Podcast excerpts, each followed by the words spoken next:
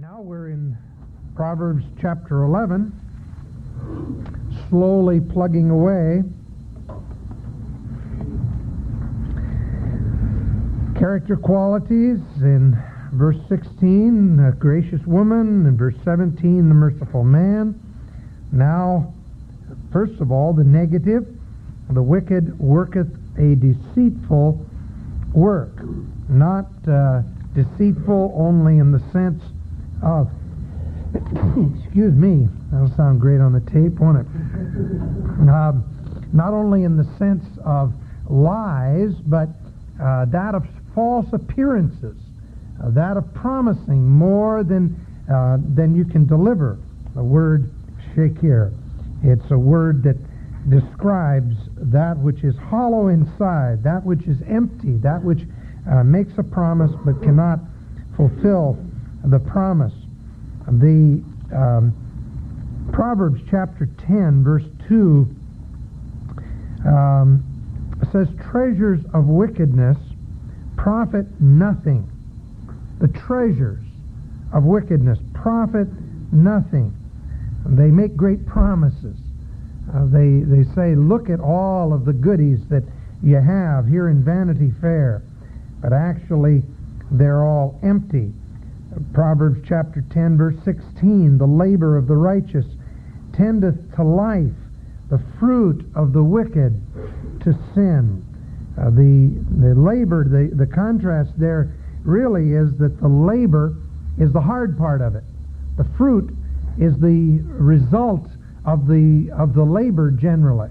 But even the labor for the believer in Christ and for the, the righteous man tendeth toward life. And uh, the, the, the uh, difficult part of the whole system actually is, uh, is good. And yet the fruit, the, the end result, that which you finally arrive at, the thing that you would expect to be the time of harvest, the time of joy, even that uh, tends towards sin. Another illustration of this same thing is, is the, the man in uh, uh, Matthew chapter 7 where, where Christ is speaking of the wise man and the foolish man. He that hears these words of mine and uh, does them shall be likened unto the wise man who built his house on the rock, solid foundation. A foolish man is the man that hears these words and does not do them, and he shall be likened to the man that builds his house on the sand. They both build a house. They both have a foundation. One has rock, the other has sand. The same storm hits the same at the same time. The same floods come. The man on the rock, his house stands firm. The man who has a superficial foundation has nothing lasting, nothing that endures.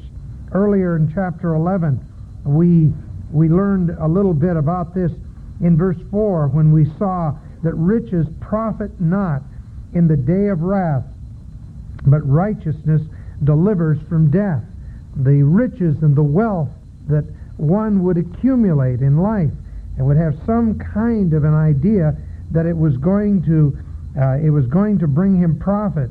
He's going to be very disillusioned because it actually is going to profit him nothing.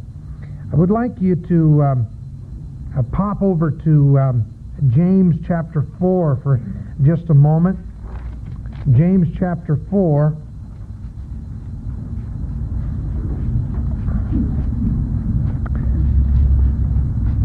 In James 4, there's there is a um, little sequence. James, of course, is the Proverbs of the New Testament. It deals with the very practical issues of life. There are over 50 commands in uh, the book of James, and um, all of them are, are pithy type things like we find in the book of Proverbs. But here in verse 13, it, it really tells you something that every, every man should know and understand. It says, Come now, ye that say, Today or tomorrow we will go into such a city, and continue there a year, and buy and sell and get gain. Now that just sounds like a good businessman, right? After all, he's he's got uh, his objectives in mind. Uh, he he knows where he's going. He knows how long it's going to take. He knows he has calculated the risk. He recognizes the uh, all of the uh, the profit that can be gained as a result of this year-long business venture. All right, and uh, it tells us that it's speaking specifically to such a man, the one that says, "I'm going to do this and thus and so." In verse 14, then, whereas ye know not what shall be on the next day, let alone the next year. You don't know what's going to happen. For what is your life? It is even a vapor that appears for a little time and then vanishes away. When you consider the risk, you've got to you've got to reckon on the fact that tomorrow has no guarantees. That even your life, which you you know, if you're going to do much business in a year's time, you've got to have that stuff. You know, you got to be alive, and you can't even guarantee that. So then it goes on and says, "For what you ought to say is." if the Lord will, we shall live and do this and that. If the Lord wills, right? Now, he goes on and says this, but now ye rejoice in your boastings. Now, there's an interesting word that is almost the equivalent of this word shaker that we find in our text. The word is, of course, a Greek word, A-L-A Z O N E I A. And that word was a word that was used for a medicine man, a wandering quack that would pull his wagon around from place to place, would hold up a bottle of elixir, and would say, This will cure your gout, this will cure your baldness, this will cure everything. And the, the, the man flat out could not deliver what he advertised. He was a false advertiser. And he would say, this is a good product. This will do, do for you. Somebody will say, but I got warts. Oh, it'll take care of warts too. You know, take care of anything. And the, the word, after a period of time, came to mean any individual, including politicians, who would offer something they couldn't produce.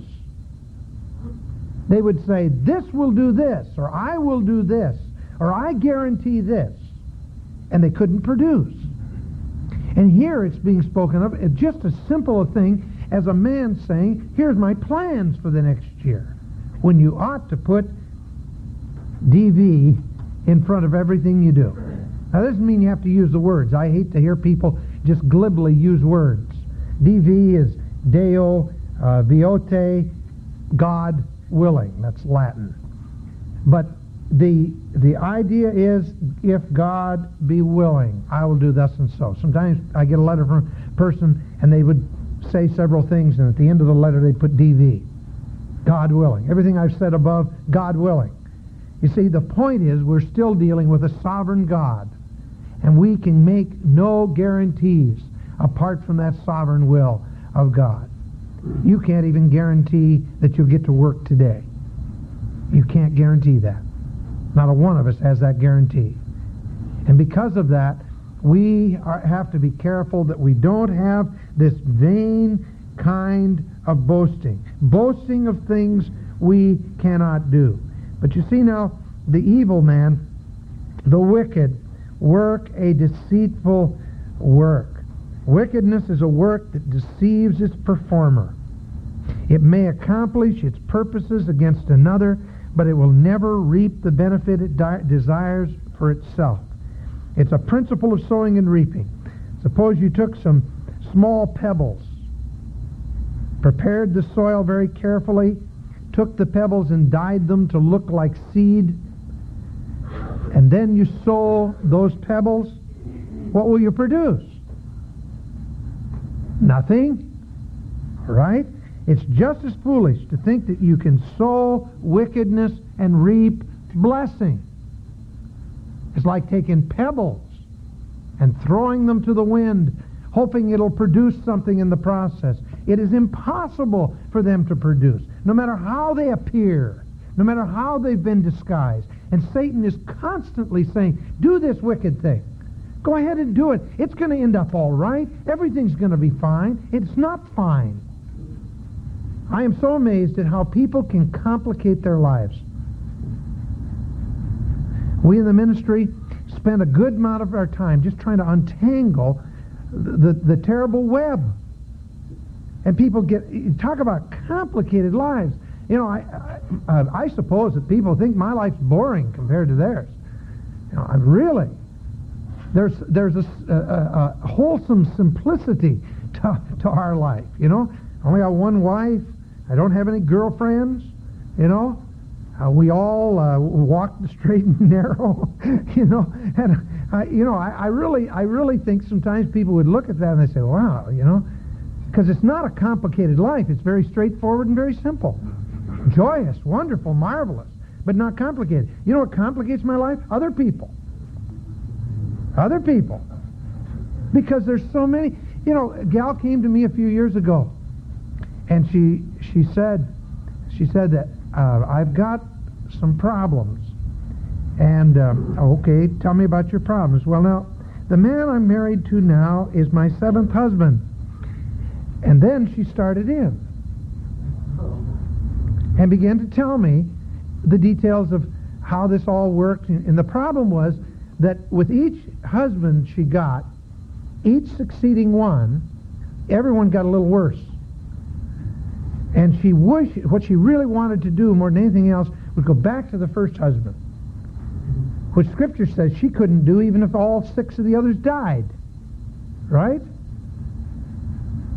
But she said the, be- the best one of all was that first one. I thought I knew what I wanted. But I discovered I don't even know what I want. Complicated lives. I said, boy, I went home and I told Gloria, I said, boy, I'm glad I'm glad you're my wife, and I'm glad that I, there's only one of you. Because I just heard a story you wouldn't believe, you know? Terrible. It goes on all of the time. And people get more and more complicated. This happens and that happens, and there's an intricate web that's woven. And if I wouldn't have told that lie, then I wouldn't have had to tell this lie. And if I wouldn't have done this, then I wouldn't have had to do this. And it, it becomes so complicated. So simple just to be honest. Tell the truth not get yourself into deeper and deeper trouble. Well, learn that and learn that God, there is a wholesome simplicity that God wants us to have in our lives. From the book of Hosea. Hosea, chapter 10.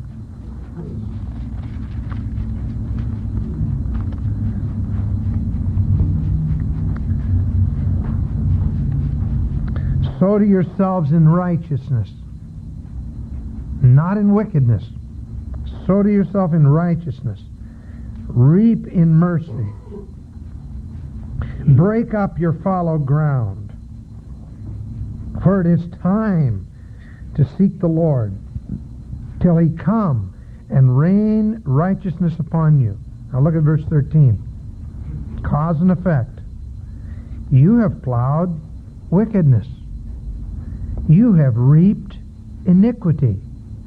You have eaten the fruit of lies, because thou didst trust in thy way, in the multitude of thy mighty men. Therefore shall a tumult arise among thy people, and all thy fortresses shall be spoiled, as Shalman spoiled Betharbel in the day of battle. The mother was dashed in pieces upon her children. So shall Bethel do unto you because of your great wickedness. In a morning shall the king of Israel be utterly cut off. Boy, you sow to wickedness, you're not going to reap mercy. Everybody wants mercy, but they want to sow to wickedness too.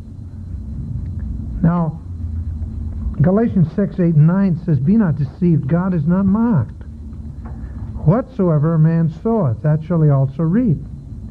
He that soweth to the flesh shall of the flesh reap corruption. He that soweth to the Spirit shall of the Spirit reap life everlasting. And there's a one well-known author that that kind of uh, poo-poos that verse. He makes a very serious theological mistake. He says that when God forgives sin, there is no longer to be a guilt trip. He's right. When sin is forgiven, we shouldn't have a guilt trip. But in the process, he also implies that God then removes all consequences of that sin, and that's not true.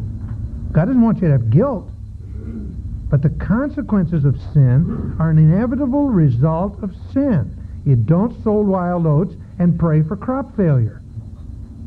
There are, there are, are consequences to sin that are natural consequences.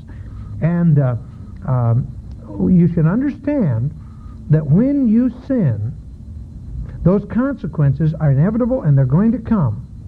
Now, if you get right with God somewhere along the way, the, the pain of that can be, can be brought to blessing. Even the consequences of sin can be turned out to be a blessing. And I wouldn't deny that at all.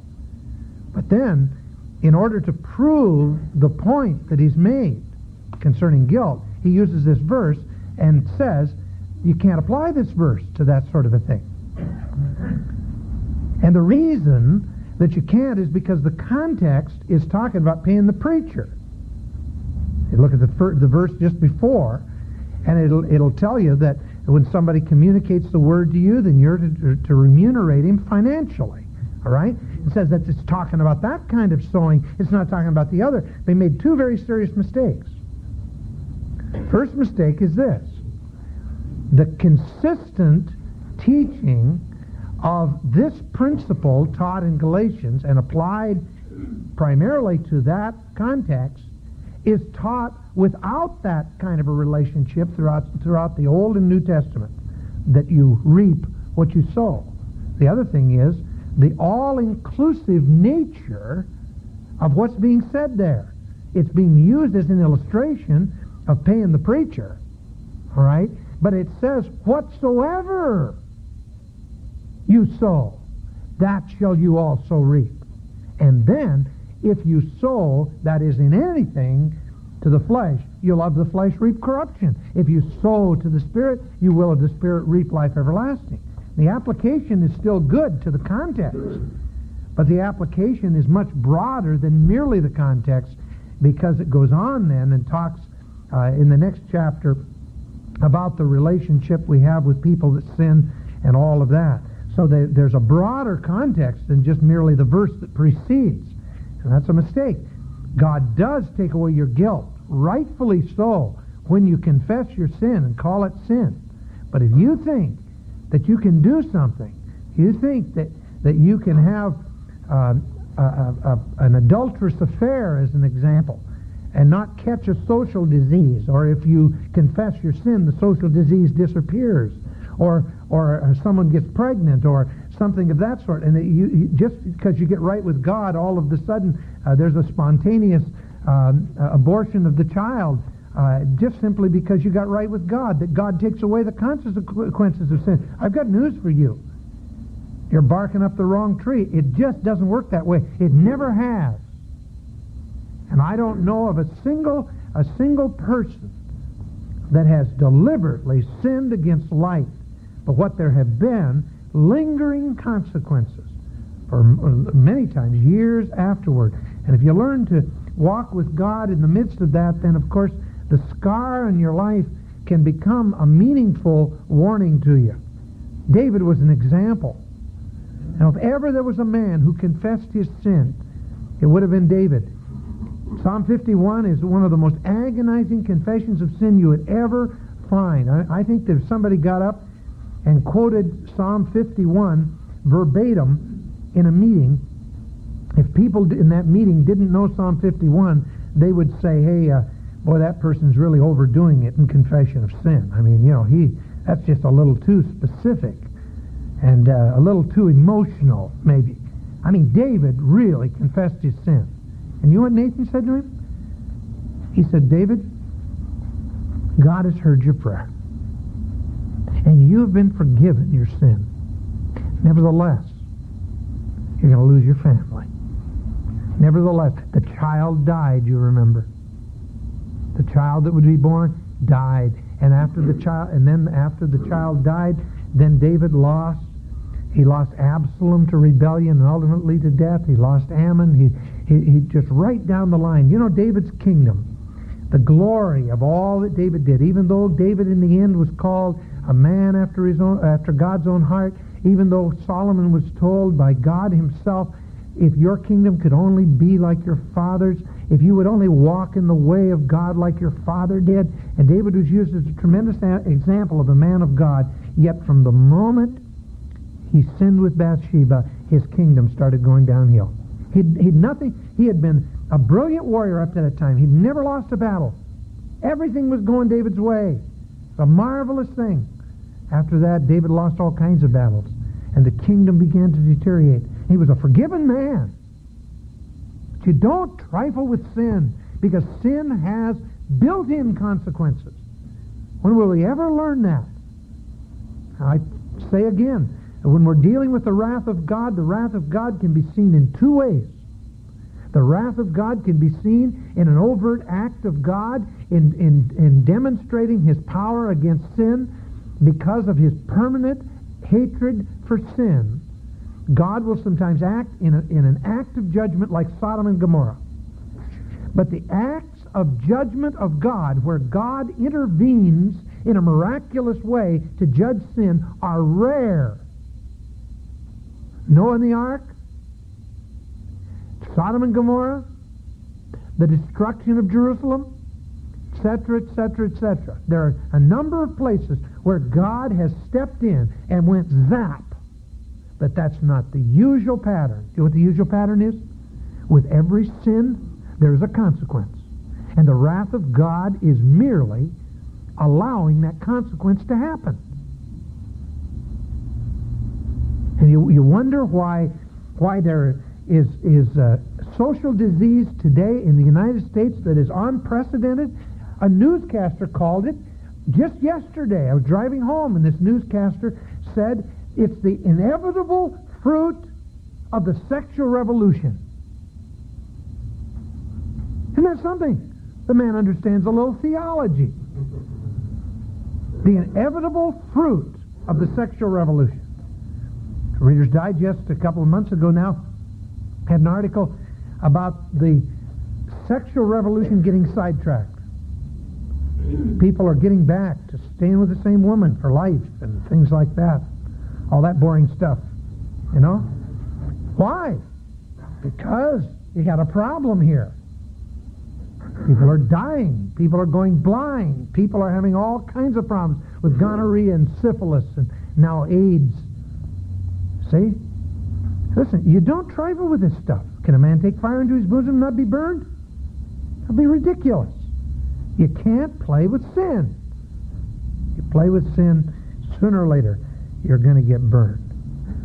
Genesis chapter 3. Genesis chapter 3.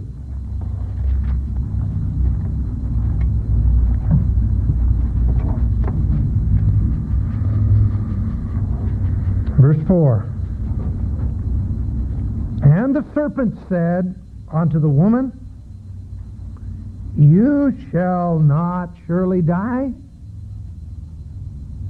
Had somebody asked me the other day, said, if, if there's a God, why is there so much sickness, suffering, and death in the world? that doesn't have anything to do with it. In fact there's a God. It has to do with the fact that man has violated the very purpose for which he was created. And God said, you do that, you die. It's as simple as that. And man did it, and that's what happened. Let God decreed, let every man be a liar. You can trust God. You can't trust Satan. Satan says, you won't die. I think the implication here is that Satan was saying to her, go ahead and try it see if you drop dead. You're not going to drop dead. God wasn't talking about dropping dead physically at the moment of eating the tree. God was talking about separation from him. God was talking about spiritual death. And the inevitable consequence of the spiritual death was ultimate physical death. Adam and Eve could have lived in that garden forever, enjoyed the presence of God every day, marvelous existence. We have no idea how long they had existed there in the garden previous to this sin. Maybe it was a matter of weeks or days. Maybe it was a matter of years. We don't know. We're not told.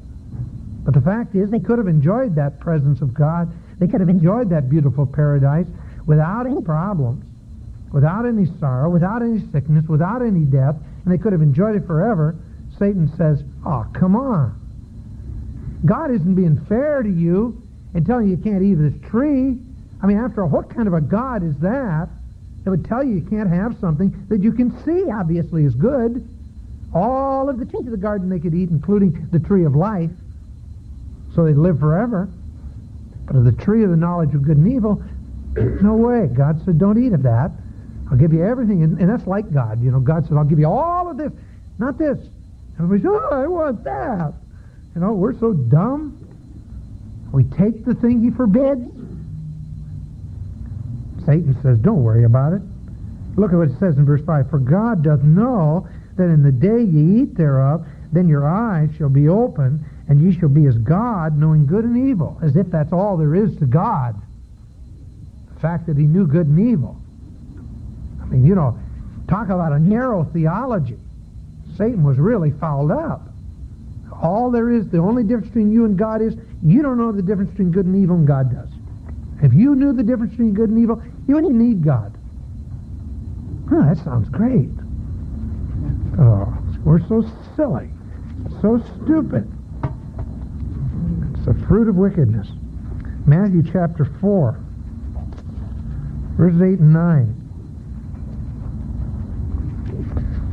Again, the devil taketh him up, Christ up, into an exceedingly high mountain, and showeth him all the kingdoms of the world and the glory of them. Wouldn't it be nice to have all of it? Saith unto him, All these things will I give thee, if thou wilt fall down and worship me. All you have to do, one simple act. Now look, you know, Christ, Christ, the God-man, knew the inevitability of the suffering of the cross, knew the separation from God. What was Satan offering? Satan was just offering a shortcut. You worship me, just fall down and say, Oh, Satan, he has this tremendous desire to be worshipped. God is worthy. Satan is worthless. And Satan wants to be made worthy because that will inflate his ego and make him make him feel like he's accomplished his goals in being like God. He, he wants to be worshipped. And if Christ if Christ could have bowed down and worshipped Satan, Satan was prepared to give up the kingdoms of this world. He would have had everything he wanted, and he would have damned everybody to a Christless eternity. And Christ said, Thou shalt worship the Lord thy God and him only. I mean, that, that's the worst possible thing he could have said for Satan's viewpoint. There's only one worthy of worship, and that's God. No way will I worship you under any conditions. Guess what?